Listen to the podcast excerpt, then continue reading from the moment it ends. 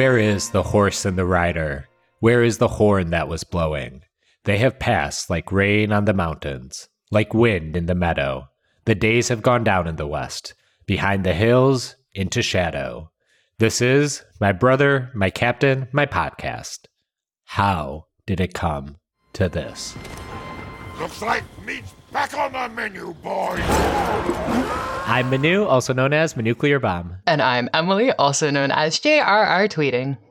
Today's episode is Gollum Song, where we wrap up our coverage of The Two Towers. I can't believe we're actually two thirds of the way there. Holy shit. Our spoiler warning while The Ring may have passed out of all knowledge and memory, these movies haven't. We will provide recaps in every episode, but we assume you know these films well enough, and we'll also be greedily delving into the source text, interviews, commentaries, and maybe even the Hobbit films. So, a quick update on our schedule as we are wrapping down the two towers officially for ever, I guess. um, what we are going to do is take a little break from Tolkien. Our weekly coverage is going to pivot over to Succession. Um, our even star Royco coverage, as Emily has so perfectly dubbed. Um, so we will be trying to record weekly episodes about the most recent episode of Succession. This is the final season, the fourth and final season. Um, it'll be kind of looser, kind of more of a hangout episode where we just kind of yell into a mic and hopefully have some fun shit to yell about with Tom and Greg and all the wonderful Roy Roy kiddos. Uh, so um, that will be a little bit of a break. That means we will be starting Return of the King closer to uh, June or at some point in the summer. Um, but during that time, we hope to also get out some Tolkien and Lord of the Rings episodes, both on the public feed and on the Patreon. Um, those include talking about Aragorn. We're finally going to do our deep character dive into Aragorn, which Emily has zero takes about.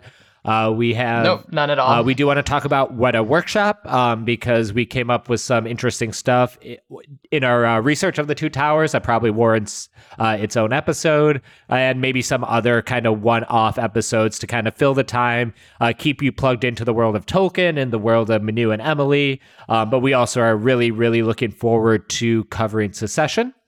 And on that note, I would also like to say if you've enjoyed our coverage, two thirds of the way through the Lord of the Rings films, um, also covering Andor and our future Succession coverage, um, we'd really appreciate it if you check out uh, our Patreon at patreon.com slash my bro, my cat, my pod, where you'll get early access to episodes, uh, bonus content, bonus episodes, and generally just make things easier for me and Emily, allow these episodes to come out uh, on a regular basis and all that good stuff. Once was light, now darkness falls. Where once was love, love is no more. Don't say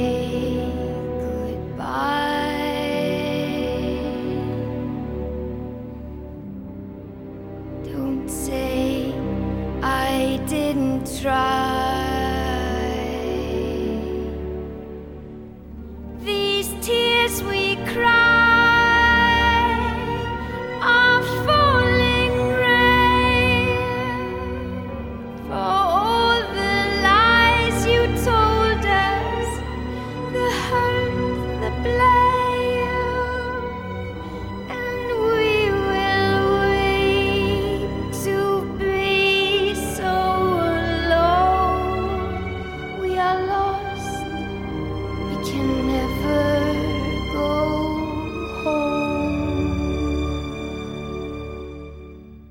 As with our fellowship wrap up, we'll start today by talking about the end credits song for Lord of the Rings The Two Towers.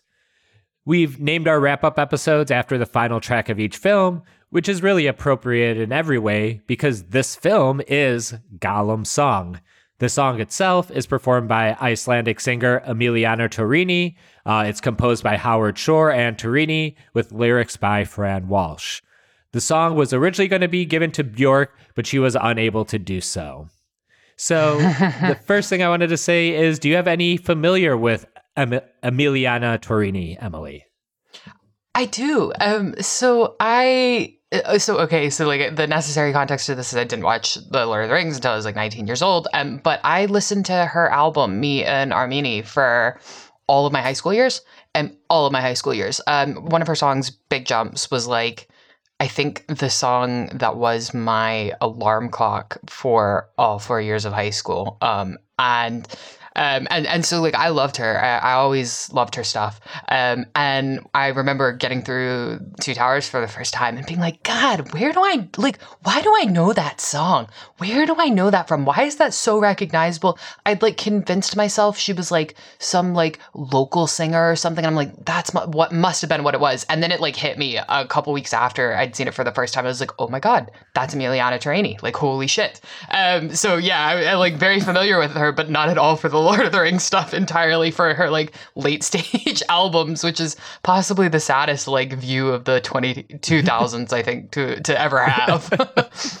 Oh no, that's great. Um, so I didn't really know much of her until about last year when we were doing our fellowship wrap up episode.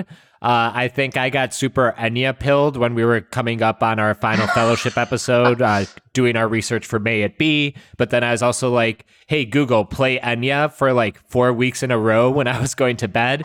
Um, so a bunch of Enya songs like dominated my Spotify wrapped. Um, but I think it was in the process of editing that episode that our sound editor, DJ Empirical, aka Ethraglier and Drethion, uh, said you should also check out uh, Emiliana's work because he knew we would eventually come to this song in our Two Towers coverage. Um, so I started giving her a listen, but I suck at music these days. So giving her a listen means Yeah. I just say, put it on on Spotify and I kind of just do other stuff, whether it's reading or cleaning Yes. my chores. So I don't like sit there and really like sink in song and album that well anymore. Um, but Yeah. I, I really like her. And so she's a very regular in my, hey, Spotify, play uh, Emili- Emiliana Torrini. Like that's become a common refrain in this household. So, um, things I've thought in the last year of listening to her is I definitely think she should be given a Bond song. Um, I think Yep. she would be great for that. I would really appreciate that. Um, and she also has a really dope cover of White Rabbit, um, the old Jefferson airplane, Air- starship, Airplane, one of those. Airplane, I Um, think. Yeah. If, if you've seen The Matrix, you know the song, I guess. Uh, but uh, yeah, so I thought that cover is really dope. But I really like her music from what little I know of it, or at least I'm able to name of it from her disc- discography. Yeah, well, she kind of represents like the. There was a brief period. I think it is like the kind of Bjork period where like Iceland was about to become really trendy. Um, and I think I think in some ways like they lost out on that because the crash hit and they basically survived it, and the rest of us just got absolutely obliterated. The 2008 crash, that is. Um, and, and I think that kind of lost them their chance to be like really cool. Um, in the way that like you know the Nordics are now with like their Nordic noir shit. Um, but she was kind of in there, and and, and I think like it's kind of funny that so much of the Lord of the Rings films kind of presaged like what would become big in the 2000s and the 2010s and and I always just feel like so sad that that she was just one of the things that never quite made it because I think of all of the things she is definitely the one that deserved to make it deserved to have like a much kind of bigger uh career than I think she's really ended up having. Not to say that she hasn't had a really fantastic and impressive career, but I feel like she should be a household name and like hasn't really ended up quite at that status. Uh, when did that like big volcano eruption happen in Iceland? That was in the last like 15 years, right? 2011, I think. Yeah, because I think, God, I remember playing, I was playing like an ice hockey game when the worst of it happened. My dad was trying to fly back. Oh, my dad was trying to fly back. So, yeah, it must have been 2011 because my dad was trying to fly back from his father's funeral in Yakima, Washington to London, where we were living at the time. And I remember like on my little Blackberry while I was playing ice hockey up in the north of, um, north of uh, London, trying to figure out how the fuck to read those place names. So it was like, Aya Fiala 4 volcano. I think that's it. And I just remember like all of us huddled around that Blackberry trying to be like, what how the fuck do we do this? How are we gonna do this? We're like 11 years old. That is not a word that any of us like. Those are not a combination of letters that have ever worked. Um, and I suspect maybe that's it. Maybe that's why we, Iceland never quite made it. That fucking volcano ruined it for them Yeah, I wonder if that kind of, I mean, it definitely kind of re probably focused attentions um, in different directions. Um, yeah, everyone's like, all right, we're we're into Norway now because they don't have any massive mountains that could kill us uh, that we know of, that we know of. yet. Oh God! Now I just had the cursed thought of uh, combining the Iceland volcano to how Mordor was created in the Rings of Power show. I was literally just thinking that, and I was like, God, that would have been fucking horrific. yep, yep. Oh yeah, and they have a little Oh, chyron God. that uh, Benjamin Stark points up to that just says Iceland at the end of it. Oh God! Iceland replaced Fireland. Oh God! Uh, we normally don't joke about natural disasters. I'm so sorry. I think they're funny, and I I think all natural disasters are funny. And if uh, I suddenly die in one right now because I'm being smited for my hubris like a fucking Greek tragic figure, um, I think that would be great banter. Um, and I'm not at all now nervous and about to burn some sage to get rid of the bad vibes I've brought upon this house. No, we'll, we'll go down together. I am also Team Tectonic Plate, so um, whatever they do, they, uh, they can do no wrong in my eyes. Jesus. Okay, where were we? Okay. Gollum song. All right. Uh, the song itself builds off the leitmotif for Gollum. Haha, makes sense. Uh, which is known as the Pity of Gollum, which is a series of escalating minor chords and works in the opposite direction of the Fellowship leitmotif. Oh my For god! the Fellowship- Howard Shore, man, what a guy! For the fellowship theme, the third and the sixth of a root D major key are, are made major to give that kind of rising, triumphant feeling you can really go on an adventure to. Gollum's theme, starting in A minor, uses minor chords for its third and sixth to create the sense of foreboding, or the corruption of Gollum. Gollum's song starts with a boys' choir humming the pity of Gollum, then elaborates on hmm. it by moving down a half step from the fifth. From the fifth, sorry. According to Shore, this effect is so that the writing seems solid, but it's always unstable. It's a searching piece, Wow. just like Gollum is always searching for the ring. The lyrics are from the point of view of Gollum, which is meant to capture his shifting personas. The first verse and chorus engender sympathy and pity for Gollum, while the latter half is more defiant, even vengeful. It's a stark contrast to May It Be and Into the West, which are more hopeful, angelic, lofty, and include elvish languages in them. This song is straightforward, words that Gollum will understand, i.e., no mention of taters. I think that's also kind of interesting. Um, like the fact that I, I mean, I think the our maybe maybe I'm getting ahead of putting the horse ahead or the cart ahead of the horse here, but like I feel like our kind of thesis of our coverage so far has been like the main character of the Two Towers is Gollum, um, and I think that like the fact that the there's this like increased kind of prosaicness to the the lyrics of the the kind of capstone song um, is just this perfect summation of the movie because like though the movie itself represents like a, a- like an enlargement of the world um, as we know it in in um, or as we are introduced to it in Fellowship of the Ring. Like in a lot of ways, it becomes enormously less magical. Um, so like when the world opens up for the first couple times in Fellowship, first at Weathertop and then at Rivendell and then again at Moria, and there's a really kind of keen sense of magic running through all of it, and and there's very like there's a sense that the world is big in ways that cannot possibly be like fully comprehended. And then the two towers really blows out the sort of walls on. Oh God, why did I say it like that? Uh, really makes the like uh, makes the world just seem so much more massive than it than it feels in Fellowship. But there's no magic left in it, really. I mean, we see possibly more magic in in the two towers than we do in Fellowship, but it just feels you know kind of wrung dry. And and no character, I think, is represents being wrung dry of magic quite like Gollum does. And so for there to be no Quenya, um, to just be straight, short, all, like nigh monosyllabic English, um, is is I think in so many ways, and I don't mean this in like a derogatory way, but that like is what the Two Towers is. Yeah, I'm now uh, coming up with the unhinged take that the Two Towers is the most working class of the three uh, Lord of the Rings films. Uh, th- yeah, this is this is uh, the most proletariat of the uh, ending songs. Uh, the, all the Elvish and all that stuff. That's for like the bourgeoisie. Um, Quenya Yeah, is the language of of 'em. the bourgeois. So, um, yeah, no, I just think it's a yes, I agree. it's a pretty dope song. Um, I'm gonna I'm gonna add this to the reasons the Two Towers is my favorite movie is because it is now the most working class of them, almost entirely because of the song. But I think you're right. Just like Gollum is wrung dry, like I would say the Ents are the most magical part of the two towers to me, but even they are like Yeah. literally on their last limb. Um, I guess no pun intended there, but like you know, th- their forest is being decimated. We've already talked about how it's a shell of what it used to be in ages past. Um, and then this is kind of like their last thing that they're really going to do. The you know possibly uh, we don't really know what happens with the Ents afterwards, or I don't. Don't spoil it for me, Emily. Yeah. Um, so, but it does feel like that kind of wrung dry feeling, or these are the last gasps of it. Um, and I feel like that really works, especially with the song.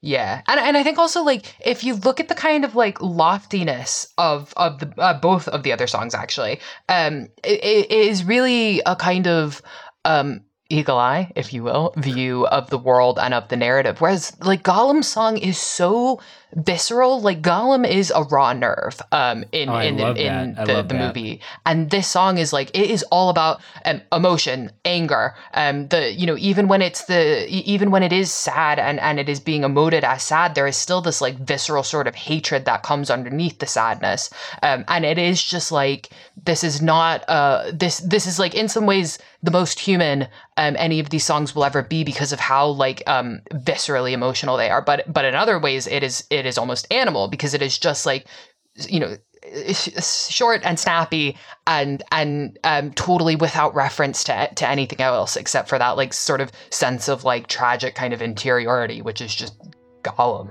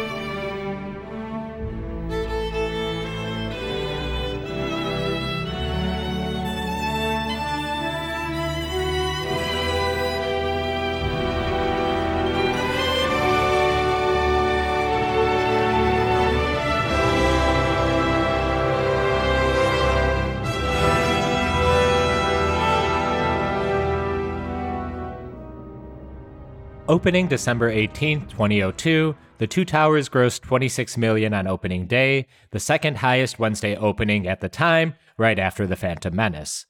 It made a hair oh, over $62 million that weekend in North America, the fifth highest of that year, behind Attack of the Clones, Harry Potter and the Chamber of Secrets, the first Sam Raimi Spider Man, and Austin Power Goldmember. Oh my god, what a year. And it does sound like a really good year, even though I really actually only like one of those movies besides Two Towers, um, that being Sam Raimi's Spider Man. But hey, um, those are some big ass releases. Not Attack of the Clones. Oh, we will not talk about the prequels at this moment. Including the Wednesday opening, it pulled in $101.5 million. Across all territories, it made over 99 million opening weekend, which made it the highest international opening weekend box office numbers of that year. Um, so combined, all that would lead to counting as the largest opening weekend totals ever globally, though it would eventually lose that title to The Matrix Reloaded and later The Matrix Revolutions. Um, I kind of wonder at one point, um, this is just me thinking aloud, where it just became like the newest, biggest blockbuster is just always going to make more than the previous newest, biggest blockbuster. Um, I, I know it like, you know, there are spikes, like there is like The Force Awakens and, um, you know, some other like Black Panther or something like that. But for the most part, it just was a certain point where it's like the latest Batman movie or the latest Avengers movie would just be the latest Harry Potter movie would just be the highest grossest movie ever. Um, I don't really know when that came into vogue.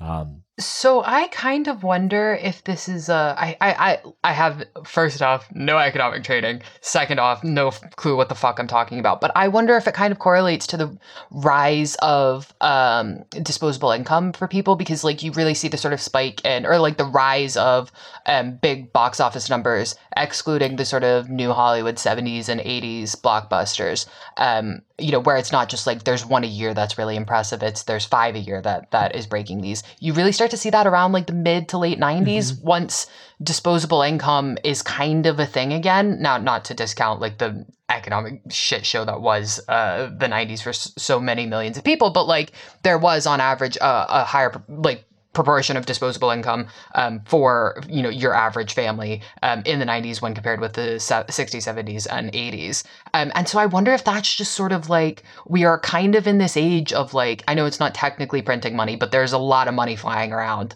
um, it's probably not good that there's that much money flying around but there's a lot of money flying around. And so like these inflated numbers just kind of represent the fact that there's like overall more money in the system rather than like anything kind of absolute about the like economics of cinema. No, I think that would make total sense. Um, just this is anecdotal, but between me and my sister, who's almost a decade older than me, um, she didn't do what I did. Basically, by the time me and my friends could drive in high school, we went to the theater every Friday. Um, regardless if we had a movie to watch, it just was the thing to do when you couldn't stream anything. And uh, for those of you who grew up before the streaming era, like Friday and Saturday night television was a joke. Um, like you never put your good programming on Friday or uh, Saturday nights because those are the nights that people are out doing things like going to movies. Um, it's kind of a self fulfilling cycle in that sense, but yeah, like it became the thing. It's like, well, we're going to the movies because that's the thing to do. And I think because of like the explosion of like that middle management class of people and the suburbs and all that, Yeah. um, it just became a far more viable thing to do than even like the people who grew up in the 80s before me. Um, so I, I think that's as good a hypothesis as any. Uh, Yeah. uh, so as much as I try to ignore everything that happens on Emily's side of the pond, it also set box office opening weekend records in basically every European country. It set opening day records in Germany, Finland, Belgium, Denmark, a bunch of other ones, and weekend records in the UK, Spain, France, Mexico, and South Korea. Um, I realize not all of those are in Europe, so I'm not just saying. They are now. Thanks for the colonialism. God damn it. it was for a brief time the biggest fucking movie in the world. Um, I'm not someone who generally cares about actual box office returns, but it is pretty cool to see that a bunch of people want to see my favorite fucking movie as soon as they possibly could. Its total North American gross was about 340 million, combined with 597 million internationally in 2002 and 2003, and then it would make another 10 million in various re-release runs um, over the course of the last 20 years. So as it stands, it's at about 950 million dollars worldwide as of today. Um, critically speaking, it's pretty much a very similar song that we heard for Fellowship. Um, Ebert is still only giving these movies three out of four stars, saying it's not faithful to the spirit of Tolkien and misplaces much of the Go charm off, and whimsy of the books, but it stands on its own as a visionary thriller. So can't be all mad at that. Uh, most critics gave rave reviews, with Gollum and Helm's Deep getting most of the praise. Um, several reviews were even adamant at the time that the Battle of Helm's Deep was one of the greatest sequences ever, um, and definitely the greatest battle sequence. Um, it's got a 95% fresh rating on Rotten Tomatoes. Um, I believe from my research a year ago, that's actually the highest of the three um, on Rotten Tomatoes. Um, I think uh, Return of the King holds the highest on Metacritic and Fellowship on Letterbox, um, but I might have those reversed. Um, anything you got, Emily? Nice. Yeah. Well, okay. So I think this is one of the interesting things because I feel like these movies came out at such a unique time in kind of cinema history where like um the traditional press was still like a part of the kind of ecosystem, the like culture, the taste making ecosystem. So like um you know, you could still look to things like Ebert or or or like the New York Times or the New Yorker as like what the critics say there tends to matter for whether people like actually take these things seriously but it's also kind of being tempered by the rise of things like uh like the internet like you know the web 1.0 and and the rise of internet forums. And i think just like thinking about the the kind of staggeringly large box office numbers in context what that is kind of making me think is like so so sorry so the, the other context for this is um like a lot of the major blockbusters were were kind of slow burners um like like uh, A New Hope, right, didn't make all of its money in its 1st Mhm, weekend. Um, it it grew in in um in scale, scope and scale by word of mouth. Um, and so like its first weekend wasn't its biggest weekend. Same thing for like a lot of the the kind of major like cornerstone horror movies, like Halloween, um, which we all know as like the horror movie. It didn't have its first like its biggest weekend in its first weekend. It didn't have its biggest weekend in its second weekend. It took like a month, two months for it to really kind of hit its stride in terms of everybody knowing about it because it was all happening via word of mouth. Whereas I think like um, you know, there's the obvious kind of sequel bonus for the, the Two Towers, like Fellowship of the Ring established the Lord of the Rings as a series, like it established its bona fides. But like, um, I think things like the internet um, were able to sustain that interest um, and to also keep the date of the like premiere fresh in people's minds in a way that like wasn't really um, the done thing before before this kind of era. I'm not saying like Two Towers is the first to have this, but like you know it wasn't really happen- happening on this scale, and so there's this marriage through um, through the the sort of love of the critics, the traditional critics and the traditional media of these movies, with the sort of hype on the internet to really build up uh, like a- a kind of publicity force of like genuinely preternatural capability that is also probably doomed us for all eternity, but like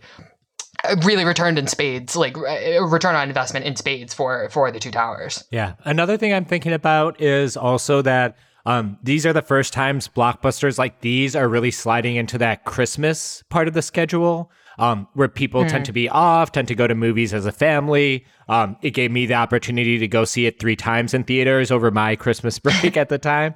Um, because even like the Star Wars prequels at this point were May releases, they were definitely considered the summer releases of the year. Um, but these were really sliding into and creating that like November, December spot. I think Harry Potter also has a part to play in that as well. Um, but I think they really kind of um, cultivated because there were like big movies in December, like Home Alone is one of the highest grossing movies of all time, but that's still very a holiday movie.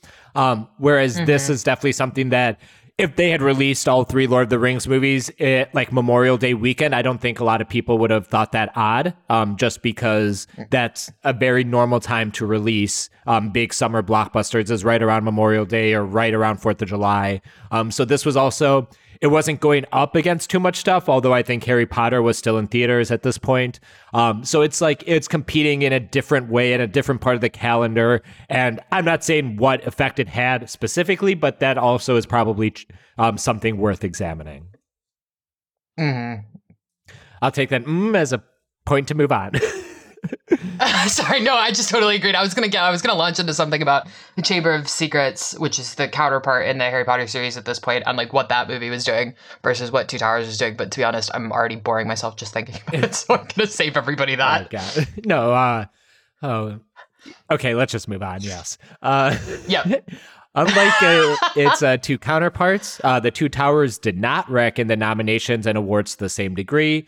Uh, I assume, presumably, because they had already decided Return of the King would just win them all for the entire trilogy. At the Ridiculous behavior. Oscars, it was nominated for Best Picture, Art Direction, edit- Editing, and Sound, and won for Best Sound Effects and Visual Effects. It took Best VFX at the BAFTAs and Best Costuming, and then swept through a bunch of nerd and technical award shows, as you'd imagine. Howard Shore took the Best Score Grammy for The Two Towers, and Gollum won for the Best Virtual Performance at the MTV Movie Awards. And yes, I said virtual performance. I guess that's what they were calling it there. And the quote, My Precious, uh, made AFI's top 100 quotes at number 85. So I guess that's all the boring stuff. It's weird to ask Emily how she feels about the two towers 20 years later, given that she just watched the movie two years ago or three years ago. um, but what do you got? Yeah, so I guess I've got this like weird position where like I mean, I guess I would have been four when this came out, so I definitely wouldn't have like been fully aware of it anyways. Well, that's not true. Chamber of Secrets. Anyways, whatever. Um, I'm looking at this like definitely from like having started basically 20 years later. Um, and, and it's one of these things where it's like, I mean, Kel Surprise, I've got mixed feelings on it as, as a whole, but like there, there's kind of two. I have to like separate it in my in my head into two things, which is like one, which is the movie, and and the other, which is the movie's legacy. And like the movie is basically unimpeachable to me. Like I know we've just spent like however many weeks of me being like fuck this movie and, and the horse it rode in on, but like the movie is like is it's Kino baby, like is the fucking best a movie could ever ever really be. Um, and like short of The Empire Strikes Back, um, there are not many movies that that um, make me go, oh my god, movies really are magic. Um, blockbuster movies really are magic. Um, and so like you know on those grounds, like nothing I think except for The Empire Strikes Back can really hold up the to the test of time, like like uh, Two Towers has. But then there's this like legacy question, which I think like we do try and grapple with a lot on here, but I'm still like to this day, I just like don't know where I kind of settle on it because like I, I think this movie is instrumental in defining what blockbuster movies are and what they become. Um, that is both affectionate and derogatory there. Like, I think it's like interesting and kind of helpful that like th- this movie in particular is an adaptation because like while it is defining cinemas or blockbuster movie blockbuster movies as a as a as a genre in some ways, um, it's also um helping to build distance from movies as just kind of uh quicker spark notes versions of novels. And like the, the i think the the ways in which it differs from the source text tell us um as much about the like creation of blockbuster movies as like a genre. Not to say that they didn't really exist but like really i think a lot of the kind of language is kind of settled in in in the or in the lord of the rings movies. Um so like the things the ways in which it differs from from the the books like tell us a lot about what blockbuster movies uh, were and what they would become. Um and that's the that's the bit where i kind of go was it worth it? Um, and the the monkey part of my brain goes, yes, obviously, yes, obviously, it was worth it. But you know, there's a lot of stuff where I'm like, um, I feel like we've kind of lost. God, I'm gonna sound like a libertarian fucking freak, but I feel like we've kind of lost the middle ground in movies, right? Like we like the Lord of the Rings and, and the Two Towers in particular has this magical ability to to marry the kind of epic cinema with mid budget schlock and like your kind of standard kind of silly action movie. Um, and because it is so competent at doing that, all other production houses, all other producers, all other studios thought that they would be able to do that. And like, I think the facts of history tell us that that is just that they were just fucking wrong. Like, uh, like nobody else has really been able to to recreate the, that kind of um uh like um uh amalgamation, I guess, that that the Two Towers has. It hasn't really been able to marry the like kind of high art of epic cinema with the kind of mid shitty stuff. Um, but they're all trying, and the fact that none of them have achieved it hasn't stopped them from from trying. And it's not like these are toddlers where you want them to keep getting up and going and trying again and again and again because like they keep trying and all they're doing is just pumping out shit like Thor: Love and Thunder. And like I think we're all just like it, like I think the movie industry is basically fucked for for that because like you know I went and saw Cocaine Bear um a couple weeks ago and just was like I was so ready for it to be like a Sam Raimi kind of dumb, easy, fun kind of thing. And it ended up being long and like navel gazy and like boring and like way too expensive for what it was. And also just like made me hate digital movies more than anything, I feel. Um, and like uh, what I realized was like I was looking for the existence of a mid budget movie in, an, in a movie industry that now exists after the Two Towers, um, in which like nobody thinks mid budget movies should be possible. Um, and I think like you know, is it fair of me to lay that entirely at the, well, is it fair of me to lay that blame at the feet of the two towers? Yes. Is it fair of me to like knock the two towers for that? Probably not. Um, but that is the kind of like complexity, I guess. I need this complexity I, I feel about the Two Towers 20 years on, where I'm like, wouldn't it be great if we could have had these movies in a vacuum? And like, you know, it's like the Velvet Underground thing, where like nobody listened to the Velvet Underground, but the ba- like the people who did went on to make bands of their own. But it turns out a lot of those bands were shit, so it probably would have just been better if they'd never listened to the Velvet Underground in the first place. But like, I love the Two Towers, so I'm gonna defend its existence for forever. Um, and, and yeah, and that's just kind of the like um kind of sclerotic um, uh, vibe I have tor- towards this movie, this movie in particular as well, because it's doing so much um, and has so much more of an influence than its predecessor, Fellowship. So this is this is going to be interesting. You know who did listen to the Velvet Underground and did go on to make good stuff? Hideo Kojima, who wrote Was... the Metal Gear Solid series. Ah, there we I go. do want to I also love the Velvet Underground. To be fair, uh, I do want to uh, what's it called? Actually use that as a starting point. As I'm not sure that I disagree with you, but I think I have kind of a different take. Um, insofar as um, in our coverage of Metal Gear Solid, um, the video game series on Podcast Sans Frontiers, um, the period that I really felt like I learned a lot about was from the release of 1998's Metal Gear Solid 1 through 2008, Metal Gear Solid 4. Um, as part of our podcast, we dived into the console technology and moving from games from to CDs to DVDs, um, how the hard drive worked, how like code libraries worked, and all the like firmware stuff, and how game consoles morphed into this multimedia um, kind of devices. So instead of having just a thing that played video games, now they play movies, they stream shit. Um, you can play your music CDs on there.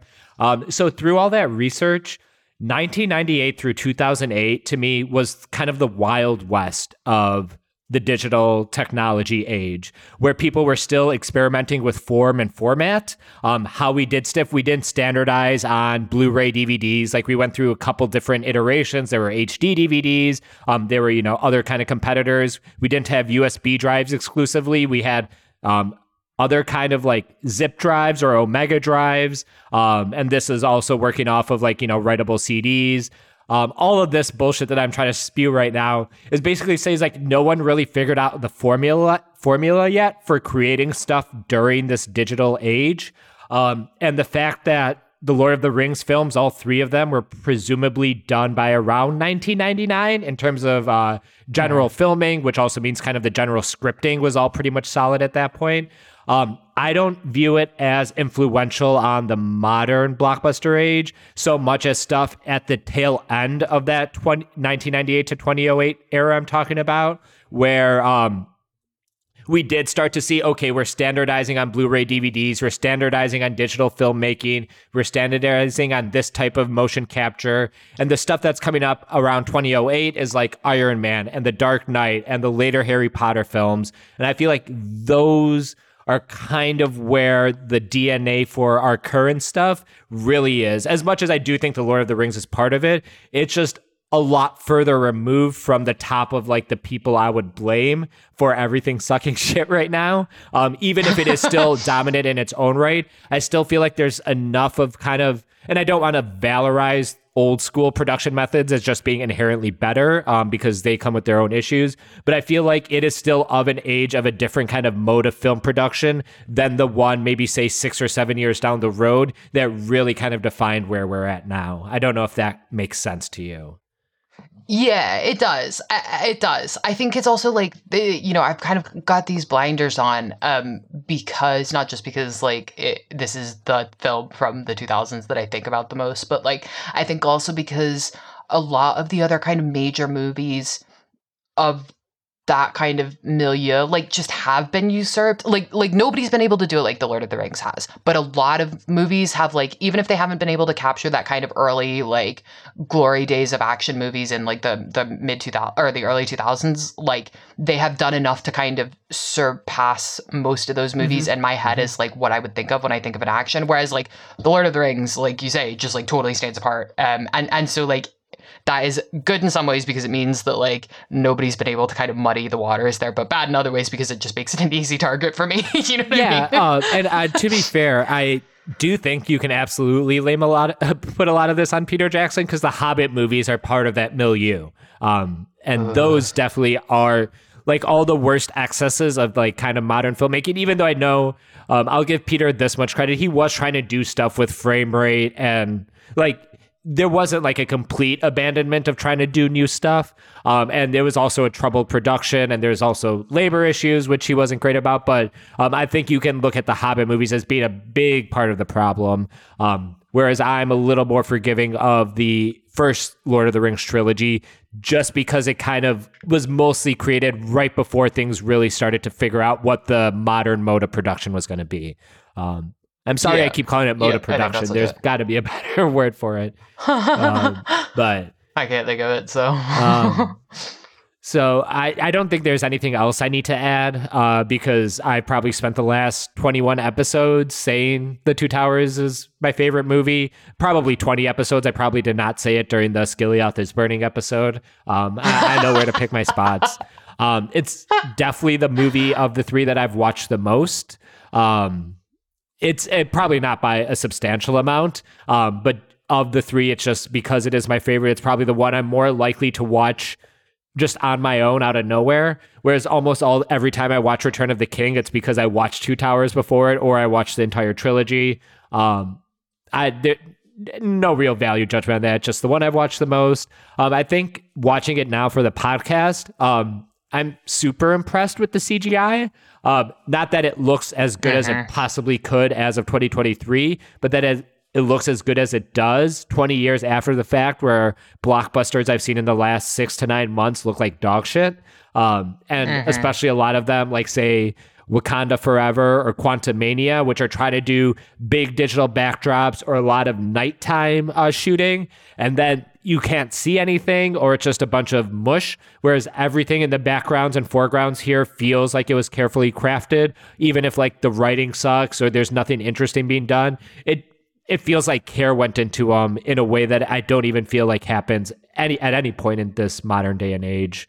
Um, Yep. Yep. I, I think it's also one of these things where like um you know like if you think about like the timeline of like technology uh, like uh, taking a really big view of it you know for the last a thousand years um there are like spans of hundreds of years where like the the leaps forward in technology don't really feel that significant and then comes the space race um or you know comes world war ii and then the space race and like the leaps forward in technology are so like enormously massive that like we now cannot possibly imagine ourselves um, in the sort of technological mindset of the people like of our parents' generation or their parents' generation because those gaps are so massive. And like I think the Lord of the Rings and the Two Tower Towers in particular, because of Gollum, um, represents one of those like great leaps forward, uh, one of those massive leaps forward that like um, you know everything that precedes it pales in comparison now. Um, but then the fact that we haven't really had that kind of impressive like like we haven't had a consistent trajectory um upwards trajectory following that. So like whereas gollum should have been the moment from which like all cg just like started rapidly increasing in quality um like instead it's been kind of harnessed and and fucked sideways by like capitalism. Um and, and so the inefficiencies of capitalism mean that like the shit like we should be have we should be looking at vastly more impressive cg than we are now. And instead we're looking at like cg that we could have basically achieved um two years after uh, the two towers came out um except it's 20 years after and, and it's kind of inexcusable Uh, so uh, back during that fabled Rings of Power era of television that we all lived through, um, one of my friends, uh, Joanna Robinson over at the Ringer, just did an informal Twitter poll, like, "What is your favorite Lord of the Rings movie?" Um, and the Two Towers ended up. I won't say running away with it, but it didn't just narrowly win. It won by a significant deal. And I know it's a self-selecting circle of people who follow her on Twitter, even though she does have a large following. Um, but she and several other people were kind of surprised by it that the Two Towers was such a fan favorite. Um, I think the consensus still is that Fellowship is the actual best movie of the three, um, or at least that's the consensus from uh, where just like the community I'm in. Uh, and I don't just mean Emily. I mean more than more than just Emily. um, and then there, I also think I feel like I see a lot more uh, Return of the King favorites. I just think because it has a lot of the like payoffs and climaxes that people just, you know, it makes them feel warm and squishy inside. Uh, the last hour and the eighteen various endings and all that stuff. um, and all, I mean, Return of the King is a good movie. I don't, I sound like I'm totally just shitting on it there. Um, but it's like the Two Towers. Like I champion it as my favorite. Um, I don't think I would say it's the best, um, but I, it is definitely my favorite. That's so much without a doubt. Um, it kind of feels like how when I was growing up, I would say Return of the Jedi was my favorite Star Wars movie. Um, not Yeah. necessarily because I I knew deep in my soul that A New Hope and Empire Strikes Back were better, but it just like Yeah. the Luke's fight with Vader or the speeder bike chase or the rescue at Jabba's palace, like those moments just work so well for me, especially worked so well for me as a kid that it was just hard to kind of Yep. let go of that opinion for a while. Um, I'm still obstinately holding on to my Two Towers is the greatest movie ever opinion. Um, but I think it just it kind of has that like working class aspect to it where it just like kind of understated. It's not the, you know, big intro or the big finish, but it's like one of the most competent like parts of a story that I've ever seen, even with all the complaints we voiced over the last 20 some episodes. Yeah, I mean, I think that's I think that's basically fair. It, it's funny because um, this was the movie that was like, I, you know, when I first started watching these movies, everyone was like, "The Two Towers is the best," and it was like kind of one of these things that people treated like it was like an unquestioning fact, like like kind of like how people talk about Empire, where you know people are like, "Empire is the best," and and nobody really disagrees. Um, people may disagree in terms of like what their favorite is, but like everyone's like, yeah, obviously Empire is the best. Um, even though I, I'm growing like, like increasingly quibbling with that, but never Are mind. you saying like it was Hope the it was always treated. Rogue One. Yeah, New Hope. Yeah, no, I, I go back and forth on it. No, A New Hope. Um, a New Hope. Uh, a New Hope just fucking rules. Uh, Yeah, yeah. I mean, I mean, it's kind of. It also has the like fellowship thing for me, where it is like it is the on ramp to everything else, and so like yes, um, uh, but like, uh, but there's just so much mystique around it as well, and I think it is like it is treated as almost untouchable. Not that that's necessarily a bad thing, um, but it is. It is funny, I think, because there are so many like generational kind of cultural instincts at play here. Um, like one of the things we're about to talk about, like the attitude towards sequels, I think, like for like um people of a certain age who are used to sequels being just like absolutely dog shit like they were like rightly more skeptical of the two towers and so would have been surprised at the fact that it was so good. Whereas like for people of other generations where like there are a lot of good sequels like um the fact of a sequel being good is just kind of a it's a, it's it's a non-entity of a of a point. It's like yes obviously. Um and, so it's interesting to see the kind of legacy of the Two Towers. And I think in some ways, the Two Towers has really become the Lord of the Rings as a whole. Um, you know, I think when people talk about the Lord of the Rings movies, really they're just talking about the Two Towers. Um, and and Return of the King may occasionally play into it, and bits of the Fellowship, uh, bits of Fellowship, like for the Shire mostly, and for you know Moria will play into it. But but really, people are talking about um, the lead up to Helm's Deep and Helm's Deep itself, and and that is the kind of cultural legacy that that the Lord of the Rings films will have left in the end. And in something that's like specifically parts of a like a very like a singular story. So i'm like excluding something like say terminator 2 or like aliens where it kind of feels like each movie just kind of like they exist but it's not like this is one story like concretely the same way say the lord of the rings trilogy is um, I think there's just something to the benefit of just feeling like you're in the middle of a story you love. Um, I think about it when I'm rewatching Game of Thrones or when I'm rereading A Song of Ice and Fire. I love being late book two, early book three, which is like late season two, middle of season three, just like firmly in the middle of the story. Like everything's in motion, Yeah. but all the big stuff is kind of coming up, but not quite here yet. Um, and then you get to some of those bigger moments, whether it's the last March of the Ents or the Red Wedding. But that just, you really feel like you're in the meat of the story. Um, and that just is kind of thrilling in its own way. Like there's still a long way to the end of it, but you're not just in the beginning steps of the journey. Um, I, I don't really know. There should be a German word to describe that phenomenon. Um, I, that, that's my only take on it. I'm sure there is as well.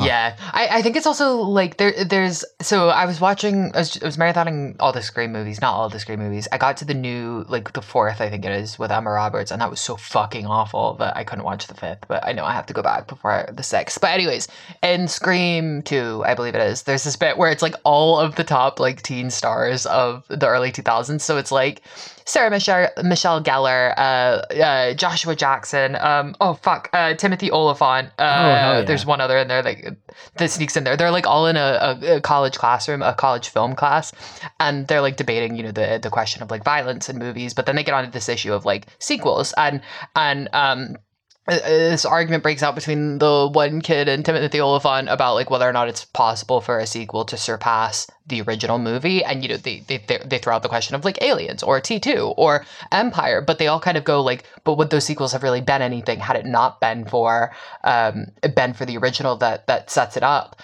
And and I think that kind of question is really interesting in the context of the Lord of the Rings movies because um I would say that um there is a clear kind of not consensus, but there I, I think there are a lot of people who would who would answer, um, yeah, the Two Towers would still be great if Fellowship sucked, um, because like there's not much in the Two Towers that requires you know stuff from Fellowship to be as good as it was to to really work. It, it stands on its own. But I'm very much of the opinion that I don't think the Two Towers would have worked at all without um with without uh I was gonna call it a New Hope without Fellowship. And it's sort of the same reason why I kind of go back and forth on whether or not I actually think Empire is the better of the two movies because like how much of Empire actually relies on us knowing who these people these characters are from A New Hope, and I uh, tend towards uh, almost all of it does. And and Two Towers kind of sits that same way for me, where like um, you kind of can't talk about it in in absence of the sec like its original movie um, because it's not really built to be a movie on its own. It's built p- to be a sequel, and so this question of like does it surpass the original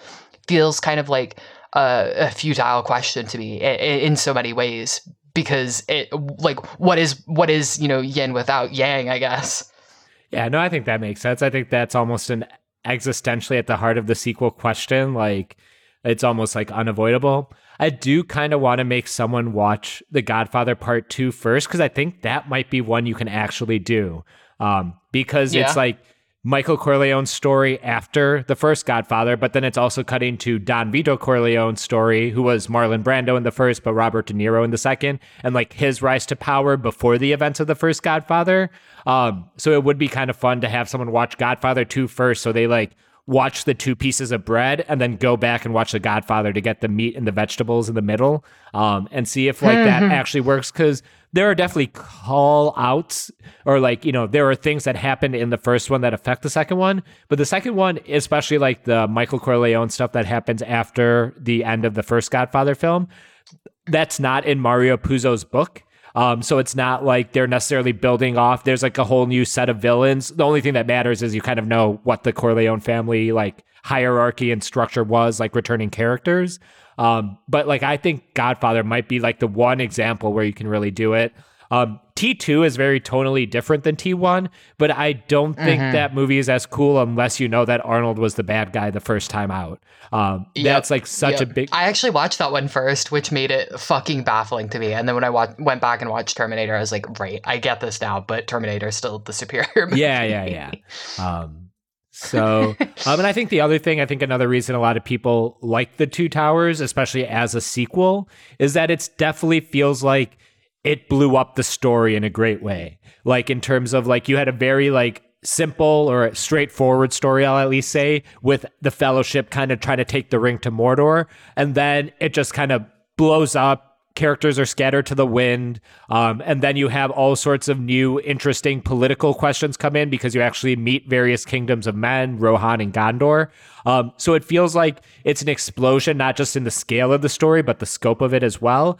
Um, i know we bag on the politics of the movies and it's totally fair to bag on it but it was still definitely a layer of complication that um, at least i didn't really see coming the first time through because i was still kind of picturing this as like uh, Legend of Zelda kind of a story or Final Fantasy. Um, because video games, like I said before, were like my basis for fantasy at this point. Um, so I didn't expect like kingdoms of men and who's ruling and succession crises, um, and all that kind of stuff to actually kind of factor into it. Um, so I think a lot like court intrigue, you know, it's kind of the Game of Thrones thing, but um, I, I, I'm not trying to make that same comparison over and over because it's a bit reductive, but um, it was a level of the story I wasn't just expecting. It's not just heroes fighting goblins on their way to destroy thing at place. Um, there was a lot more going on. Yep.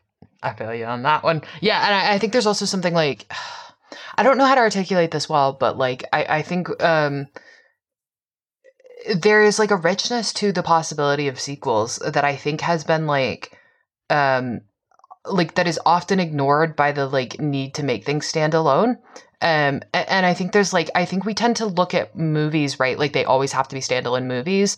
Um and and I and and basically what you are saying there where like there is this kind of richness and depth to kind of jumping back into things that you already know. And I and I think it's always been the problem of like movies as a whole uh, or the the movie industry, at least the American movie industry is that they've never quite understood how to like fully embrace sequels um and how to really make um you know make hay from them. Um, and I think like The Lord of the Rings does it really, really well because The Lord of the Rings just goes into it being like, yeah, you're gonna know who these characters are. We know you saw Fellowship. We know you saw Fellowship. We know that shit haunted your dreams for months afterwards. So just like jump back in. We're not gonna do any 101. But I think people have like I think studios have increasingly backed off of that and been like, we have to like reintroduce everything and be so careful about it all. And I think in that we've kind of lost the kind of potential for this magic in in the world of sequels. Um, and I think it is a shame. I would like to see something else you know really go into to doing a, a series with confidence um, in the way that the Lord of the Rings series went into it with confidence, not overconfidence like the fucking Mandalorian expecting you to watch some other bullshit TV show um, before getting into it, but like confidence that you've seen the other movie in the se- in the series, the only movie in the series, and that you don't like that you are also just waiting to get back into that world. I think that's the kind of art to it that that we're kind of lacking right now. Uh, and this is gonna sound like a little bit of a diss on uh, the Lord of the Rings films, but I also the way the depth to which they're portraying most of these characters is like not super deep. Um, they're yeah. they all tend to find kind of fall into archetypes or kind of familiar characters you might recognize from other types of media. So like you could kind of pick up like oh Aragorn he's class ranger and he's like the Cyclops or the Leonardo turtle or whatever like he's he's the leader. you know, Moe's the leader, as Homer would say. Um, I don't know which of uh, Legolas and Gimli are uh, Shemp and uh, Curly, but I guess they're the same character. Anyways, okay. Does anyone know what the Three Stooges is anymore? Sorry. Um, but like you just you just kind of know, like they kind of fit into roles where I think people could probably pick up what these characters are like from their first scenes in the movies. Um, like Aragorn and Gimli and Legolas chasing down the Uruk-hai, you can kind of get what their deal is. Um, Frodo and Sam, you can you can get Sam's deal right away. He, like the first scene of him talking in the Two Towers is like him being like optimistic about lembas bread and like cool. I totally know what this character is all about now. Um, but yeah I, yeah, I think that's a very good point.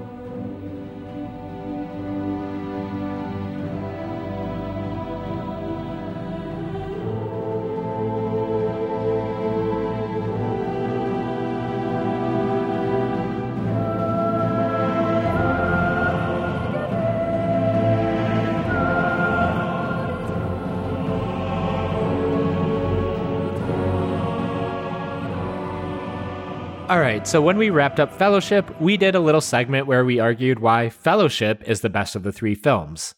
Same concept here. We're going to talk about why Two Towers is the best film. In a bit of a role reversal from last time, I get to speak my truth, and Emily gets to be a dirty, filthy liar. Um, but Emily, why is The Two Towers the best Lord of the Rings film or Tolkien adaptation or whatever angle you want to take with it?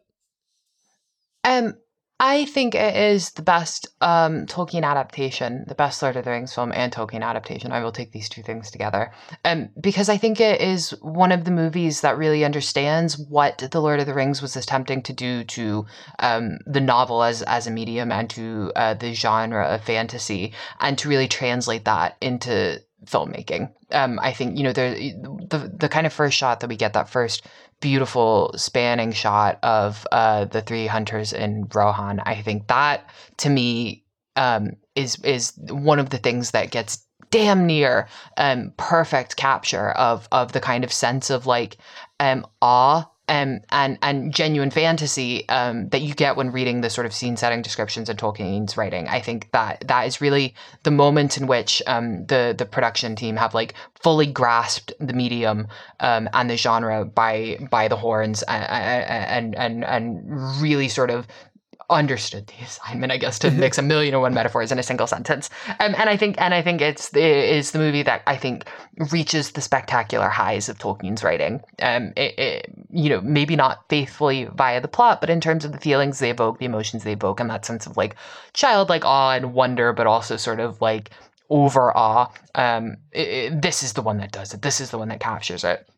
Um, and I think it's also one of the most sort of like sense sensually sort of affecting of the movies. I think you know there's a lot in Fellowship. You know you can smell the Shire, you can hear the Shire. Um, but this is one of these movies where um, um, it, it, takes that sense of eh, sense of sense um, and it knows when to sort of engage them and overwhelm you with all of your senses at once and it also knows when to strip you away from them um, and, and so in that um, i think it, it, it does the thing that um, it, it articulate or articulates inadvertently i think the thing that is always true of novels where you always feel that distinction from novels and and and the separation between you and the characters and the plot as you're reading a book it um, is a is a central part of the experience of reading a book, and this is the movie that also understands that that is true in cinema the best. And so, like creating that sense of lack and creating that sense of distance while it is also pulling you in, reeling you in, um, is is this massive success of, of the Two Towers. You know, like things like the the raindrops hitting the armor at Helm's Deep. The sound of that will always stick with me. Will always be one of the things that I think of first when I think of uh, the Two Towers.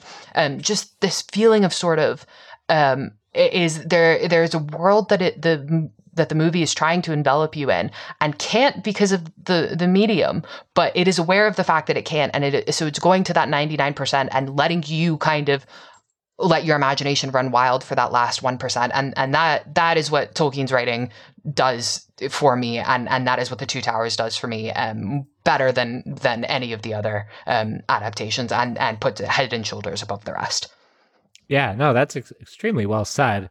Uh, and I, I don't even know how to really answer this question because this has been my viewpoint for about a year's worth of podcasting. uh, pro- actually, probably I probably said this a lot during our fellowship coverage too. So um, almost two years, year and a half of podcasting. Um, and everything I've said is you know, I've said before, like the story basically hits the ground running, or technically it hits the ground falling as it starts with Gandalf and Balrog. And that's like one of the coolest scenes. Like this movie had me at hello. Like, you know, I talked about it in our very first episode, but like you pull back from the New Line Cinema logo and you're just kind of like helicopter shotting around mountains. And I'm like, oh, very nice. You know, mood setting. This is great. You know, this gets me back into the vibes. I love the landscape shots. And then immediately we zoom in and are in the middle of like the best moment of fellowship. Um, it just like immediately feels like this movie wants you to like pay attention to it from the first like 30 seconds. Um, it is not something that kind of eases you into it. It it gets you into it right away. Um, we talked about the explosion of scope and scale. I also think there is like a level of difficulty in adapting the two towers um, that is kind of really hard to match. Um, whereas, like, you know, Gollum, I think is the biggest part, but like we talked about it with the Ents, how there's kind of like a high buy in there, and that's a mix of different technologies and trying to make it not look hokey in the context of everything else they're doing. Um, and then all that stuff would kind of be sorted out by Return of the King because they did it for the two towers. Um, so it's not as impressive, even if they did refine it a little bit over that time. Um, so I I don't know. I think it's also um, this story feels just a little more heavy, a little more serious. I think introducing Rohan specifically, but also Gondor as little as it was actually adapted. Um, but I think it adds a lot more doom because we're starting to see what people in this world actually are reacting to, like the people of Rohan, the court of Rohan. Um, and it's not just our little fellas off on an adventure. It's just a little more context for the adventure that's happening as the centerpiece of the story. Um, and then it just it's got all that cool moments. It's got Gandalf and the Balrog. It's got Legolas jumping on a horse in a physically impossible way. Um, the Battle of Helm's Deep and you know the Last March of the Ents. Um, I think all that stuff's great. Um, all the new additions to the cast, and again, this is mostly focused on Rohan. Um, but Bernard Hill, Miranda Otto, Brad Dourif, Karl Urban, even if they don't have much to do at various points, um, what they do do, they do pretty well. Um, Andy Serkis, of course, as Gollum. John Rhys Davies was already in the cast, but I almost like Treebeard more than I like Gimli in these movies. So um, yeah hard to say. And then, of course, the music. Um, the big one is the Rohan theme, which I think is one of the best musical pieces ever written. Um, it is beautiful. It is sad. It is wonderful. Um, and then, of course, the music that goes along with the Last March of the Ents and the Last Charge at Helm's Deep. That's also a mix of the White Rider music. Um, like you said, it's a very sensory movie. The look of it, the feel of it, the sound of it. Um, that's where it's it's like triggering that reptile portion of your brain um, that just re- reacts to stimulus. And this movie is that uh, more so than anything for me. Yep. Agreed on all.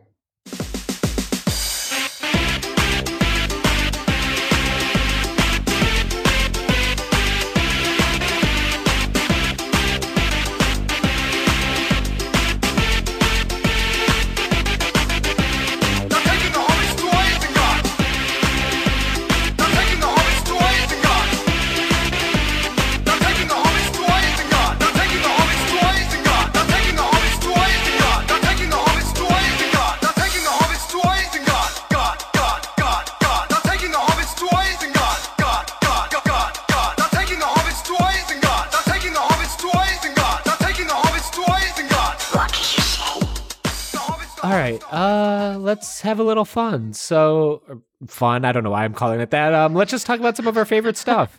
Um, why don't you go first? What are some of your favorite performances in this movie? Yeah, I'm gonna steal this one out right from underneath you. Andy Serkis. Uh, Andy Serkis, man. What the fuck?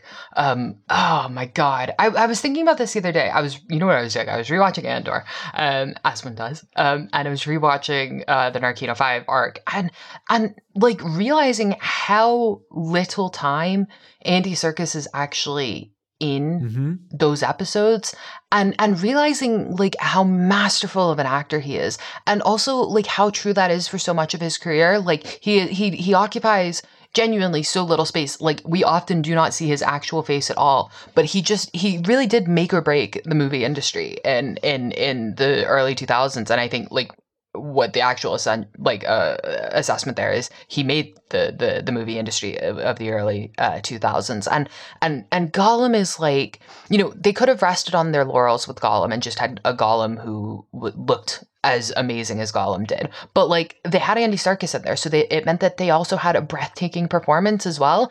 And I think this is kind of the cruelty of um of of how the the Academy in particular but how sort of all critics have have treated Andy Serkis's career and and particularly his performance as Gollum where they've kind of been overawed by the like CG of Gollum and have really underrated the the just fucking mastery of his performance. And I and I and you know there's something so inhuman about Gollum and his in his look, but there's something so human about um Andy Serkis's performance.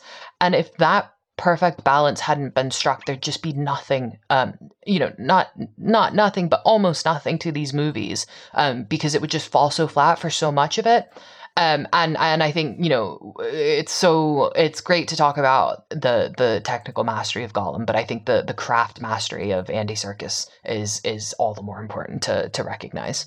No, uh, obviously, I think that's probably the runaway favorite. Um, and I don't mind you stealing it, at- it at all from me. Um, someone had to talk about him, and I do it quite a bit anyway. So um, I do appreciate the Andor reference there and though. Um, so uh, another one I want to highlight, um, as shitty as he is in real life, John Rhys Davies as Treebeard. Um, I just think is great. Um, I know I don't want to give him all the credit um, because there's a lot that goes into the performance between motion capture, between the big like mechanical rig that's on there, um, and a lot of that is also just like the value of uh, Billy Boyd and uh, Dominic Monaghan are also a big part about why Treebeard works as well as he does. But I think it just rules. I love the voice for Treebeard and how they make that voice come to life for the movie. Um, and obviously, he's at the core of one of the best scenes of the movie in the last March of the Ents. Uh, you know, Gimli is he's fine. He's just he's he's a minor character relative to other things going on in these movies. But I feel like Treebeard is really like a great performance, and that's also a performance that really needs to work, um, or else a 3rd of this movie is just really kind of weird and hokey. Um, and thankfully, it does work, and John Rhys Davies is a big part of that. Yep, absolutely agreed. Um, and and and the reverse of that, the inverse of that, guys who are um awful in the movie but seem perfectly lovely in real life. Um, Brad Dourif. Um, Brad Dourif, I think, is doing a lot of work here because I think he's like. Well, okay, fine. Elijah Wood is American, and so is Sean Astin. But like, of all the kind of like side characters, um, I'm pretty sure he's like the only American out there um, in that cast, and so he's he's holding up the South for us all. Uh, so bless him for that. Um, but I mean, uh, Grima Wormtongue, right, is a character that by like all rights should have no depth. Um, he should just be a sort of slapstick baddie. Um, but again, um, Brad Dourif brings just such an incredible depth to to Wormtongue, um, and and I think takes something that like the Rohan scenes, as I've said ad nauseum, were kind of written with no real depth to them. They are very much what you see is what you get. Um, there's not much additional thought um, from the the sort of production side um, into these scenes, and and and Brad Dourif, I think, elevates these scenes by adding so much more into it, and it's never explored in the movies. It's just the sort of hints that you get at at the sort of fringes of his performance that really make the the sort of vibrancy and, and liveliness and and decrepitness as well of Rohan work. Um, and and I think um, he, like John Noble, who we'll get to in, in Return of the King, just has the really thankless job of having to be a bad guy in a movie where there's not there's no moral grayness um, at all, and and um, and and so there's not much desire to sort of pat him on the back, but but he deserves it for really bringing so much depth and personality and um and and and kind of tragedy to a character that didn't wasn't written to ha- to have that in the in the first place. Yeah, absolutely. Uh cuz there I mean even how he's written in the movie is pretty flat as is. Um, but Dourif, like through his various looks, like when Eomer's choking him and he's looking over at Eowyn, like there is like actual like pathos and like tragedy somewhere in his eyes. Um, that the writing isn't really doing any favors, but like Brad Dourif is able to make that come across. Um, and he just he looks so good without eyebrows. That's so unfair. um, not that he looks good, but it like he pulls off the no eyebrow look with a plum. Yeah. Uh, so the last one I want to highlight, and sorry Emily, I got to do this, is I want to give Viggo some love. Um, just just in the same way, like in with Fellowship, I chose that as a time to highlight Dominic Monaghan's performance here. Um, I really feel like The Two Towers is Aragorn's movie more so than Return of the King. Um, mostly because uh, in the theatrical edition of Return of the King, Aragorn basically disappears for like 45 minutes. Um, he like goes into the paths of the dead, but he do- doesn't really emerge again until they arrive at Pelennor Fields. Um, the theatrical edition does not have the scene where they actually accost the Corsairs from Umbar. Um, it just kind of skips over all that. Uh, so like he is just missing from the movie that's you know ostensibly titled after him. Um, he feels much more of a linchpin here, and he's also part of this movie from the get go. Whereas he was like he comes in about forty minutes into uh, Fellowship of the Ring, um, and I really think because Helm's Deep is the big the big fucking thing in this movie, and he's basically the star of it. It's his like debutante ball, his coming out party, um, and then because Bernard Hill's probably the other runaway MVP for me in these movies. Um, a lot of that is opposite Viggo Mortensen. Uh, Bernard Hill and Viggo have a really good rapport, both in this movie and Return of the King. Viggo also has a lot of the best stuff opposite Ian McKellen in this movie, who doesn't have a lot of stuff in this movie really. Um, but he he gets to be the best uh, scene partner. He gets to be the action hero. He just kind of is a jack of all trades in this movie. He is kind of like the narrative linchpin of this movie specifically. Even when they go out of bounds with his character and do like Jesus Christ swimming through the river of whatever, um, and like his whole fake death stuff, it's all, you know, pretty well done, at least from a performance and cinema standpoint. Um, so I just wanted to give Viggo some love because I probably won't be naming him for Return of the King, and I feel like he is such an important part of these movies working that I'd feel bad if I didn't de- dedicate some time to giving him some love.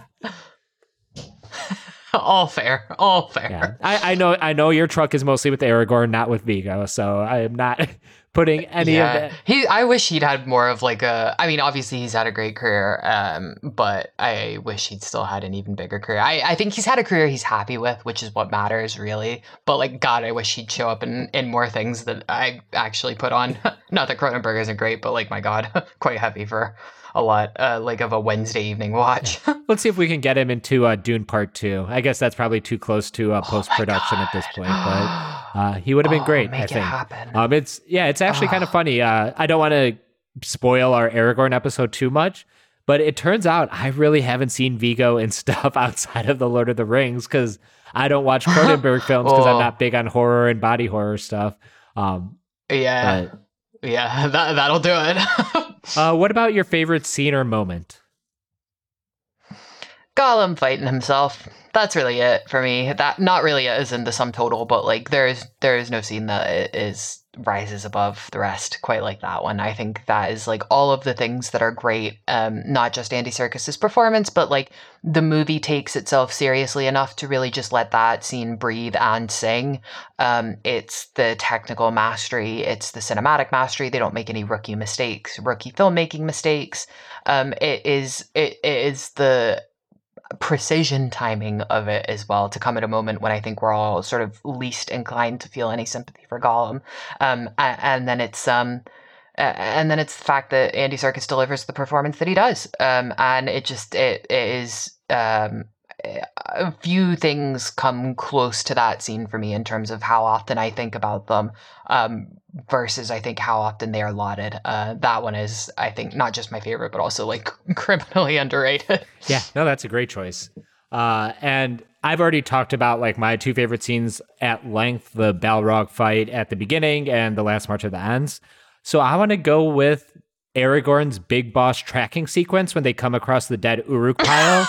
Um, nice. It is nice. definitely bookended. Uh, like it starts with um, Aragorn breaking his toe and kicking the helmet, uh, which everyone loves to quote, and it basically goes all the way up until the introduction of Treebeard, um, when Pippin climbs up him and his eyes open. But really, when Aragorn's down on the ground and he's kind of surveying the floor, and then they do that great cross-cutting sequence between Aragorn and Legolas figure- figuring out what happened versus actually seeing Merry and Pippin's escape at nighttime.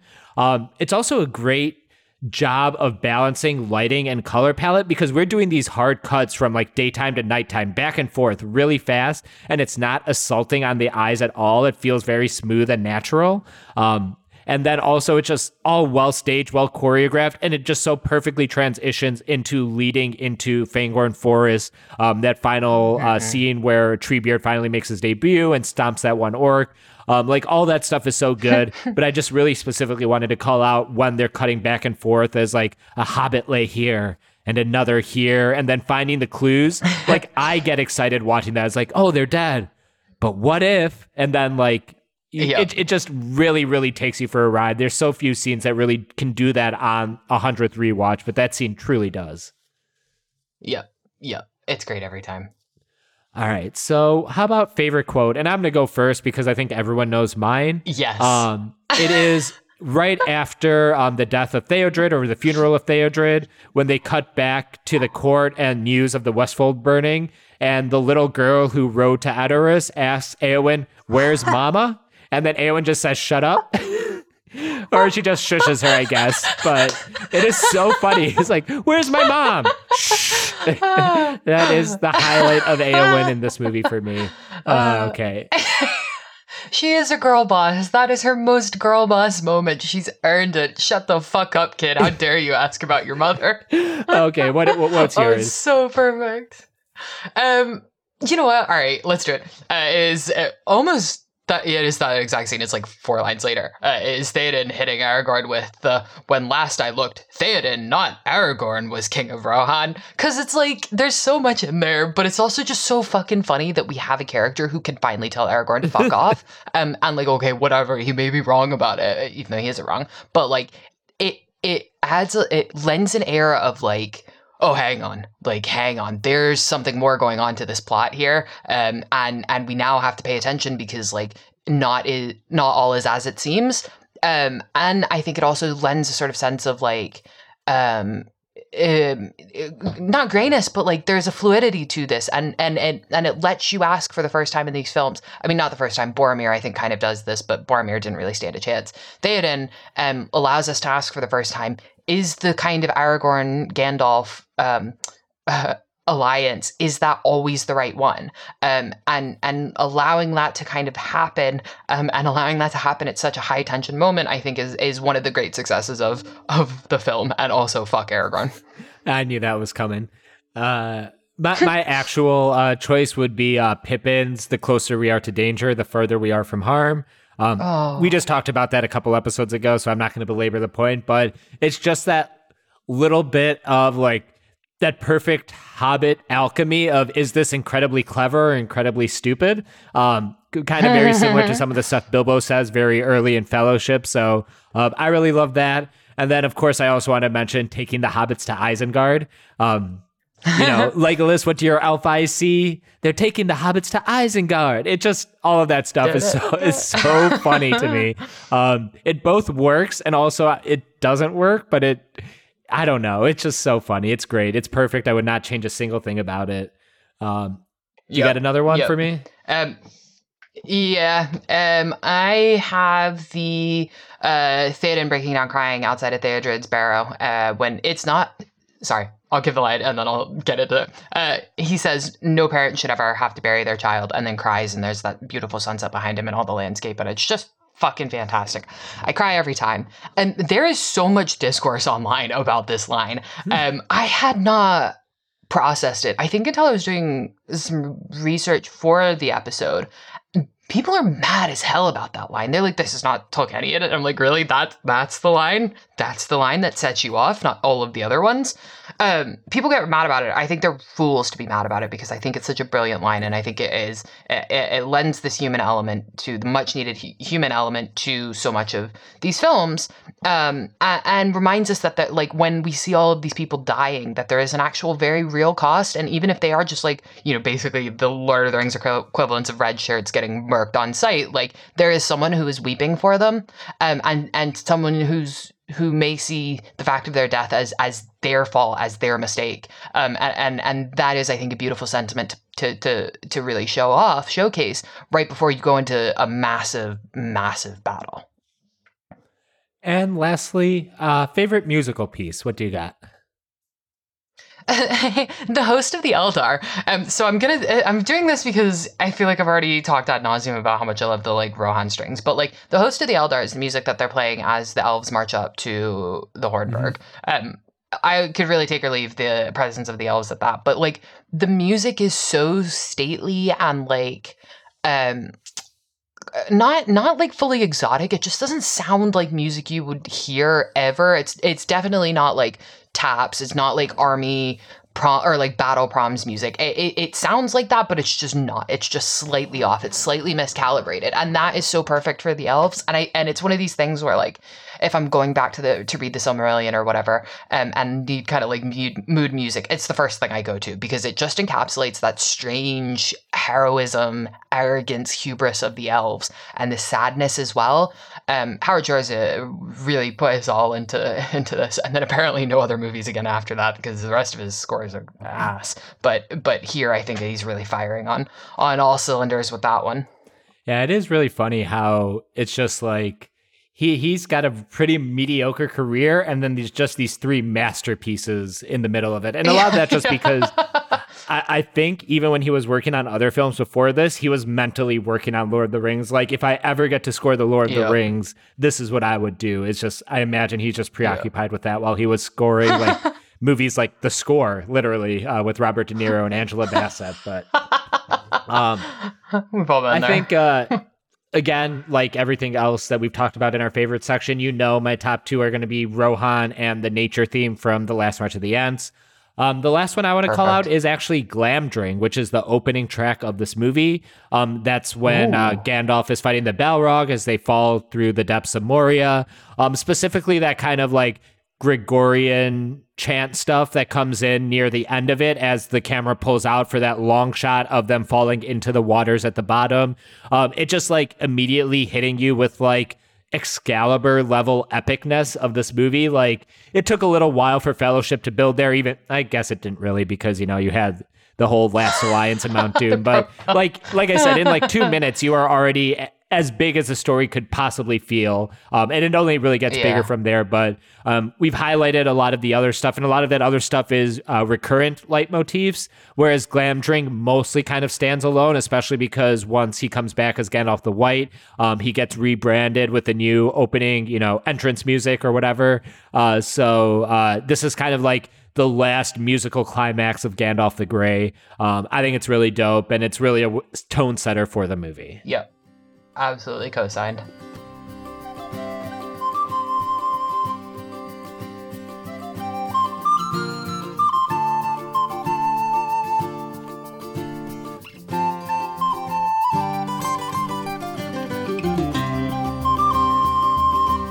All right, finally, we are going to talk about our favorite moments from the book, The Two Towers.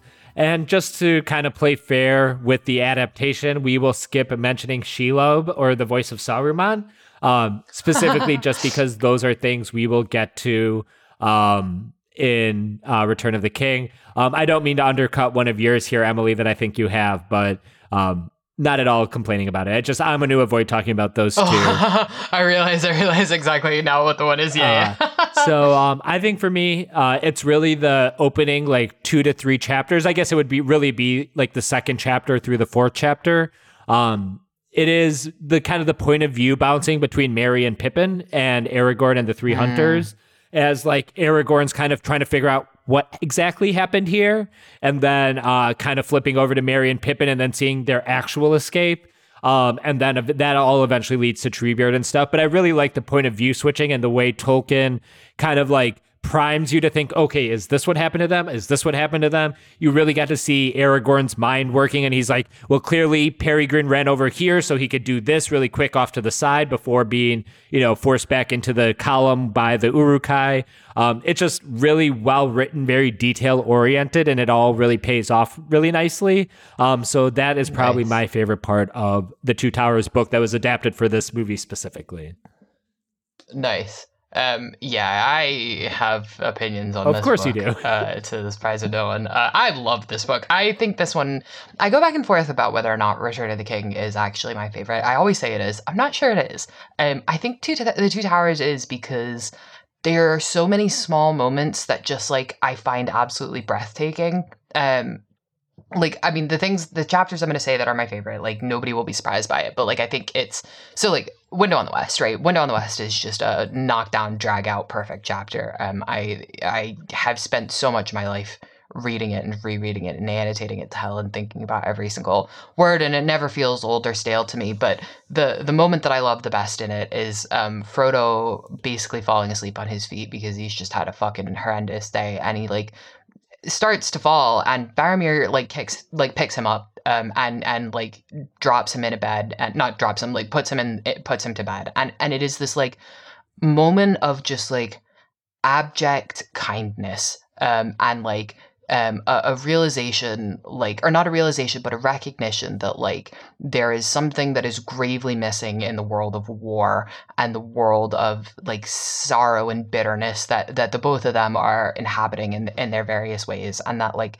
the true antidote to that besides winning the war is is is um care. It is caring for for others and and um and and going out of your way to sort of not um align yourself to like messy sort of um rules of civility like oh i'm not gonna touch that dude because that would be faggotry or whatever like picking up a guy when he needs help. And i always think it's just one of these lovely lovely moments um breathtakingly sort of sweet um even though i dunk on it a lot on online as like ridiculous behavior. It isn't. It's lovely. Um and then the other one is, is uh, the one that always makes me cry whenever i read it which is in the king of the golden hall Hama naming Eowyn um, as um, as as effectively um, king to the Rohirrim, um, and and being the first to recognize that Eowyn's contribution um, and Eowyn's presence and and and force of being is so much greater than the men around her have allowed it to be,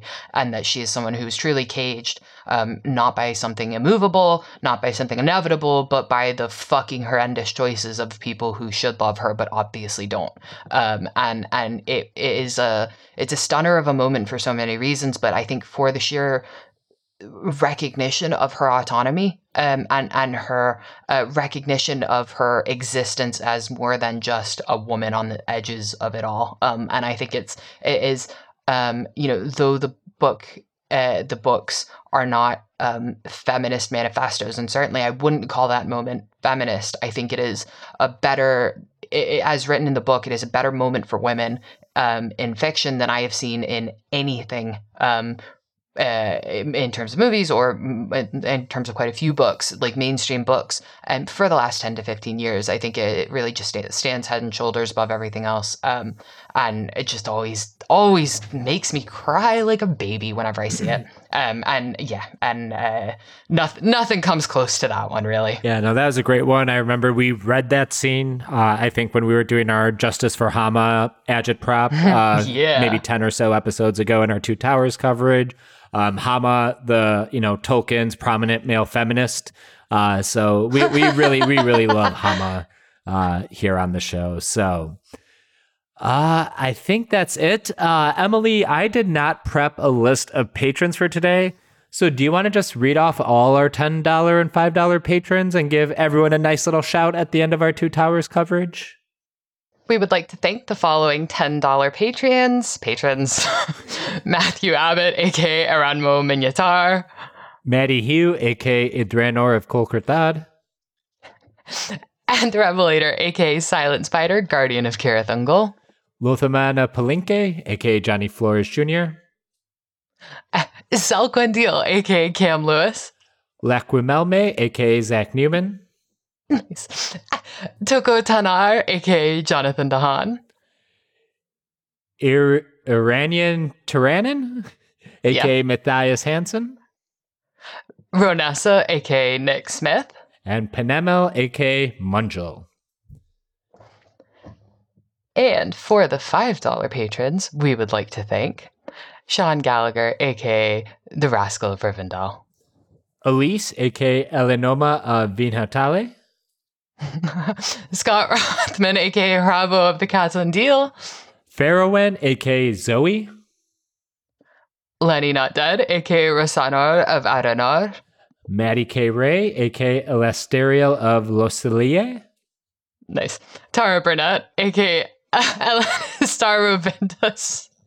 Sorry, I, re- I just remembered the translation for that on the fly. Uh, it's a good one. uh, Connor Beaton, aka Meoundil of Arusto, Ethan McDougal, aka Morthorion Razgon of Barithas. Evan, aka Ananor of Glanamin, Ariel Scotton, aka Reveliel of Erebos. Bronwyn, aka Bronwyn, Adonian uh, O. Ered Harrisier, aka Stacey O'Neill Robinson. and a quick shout to Zach Moser, Kayla, Dave Skolar, and Steve Niemeyer as well. Hell yeah. And that closes the book on this episode of My Brother, My Captain, My Podcast, and also on this book, The Two Towers, kind of movie, whatever. um, anyways, our email is my brother, my captain, my podcast at gmail.com and my bro, my cat, my pod on Twitter. You can support this podcast by subscribing to patreon.com slash my bro, my cat, my pod, where you can get exclusive access to bonus content, early access to all episodes, and more. I've been Manu, also known as Manuclear Bomb. You can find me covering A Song of Ice and Fire over at Notacast ASO IAF. And I've been Emily, also known as JRR Tweetien, which is where you can find me on Twitter, which is where I will be burying my gaze by Swirly and Gollum in the dead marshes. Toasting a pine to our sound editor, Stephen Boyd, aka Ithraglier Andrithion, aka DJ Empirical on Twitter. Please like and review our podcast wherever you may be listening. So until next time, remember, I would have followed you, my brother, my captain, my king.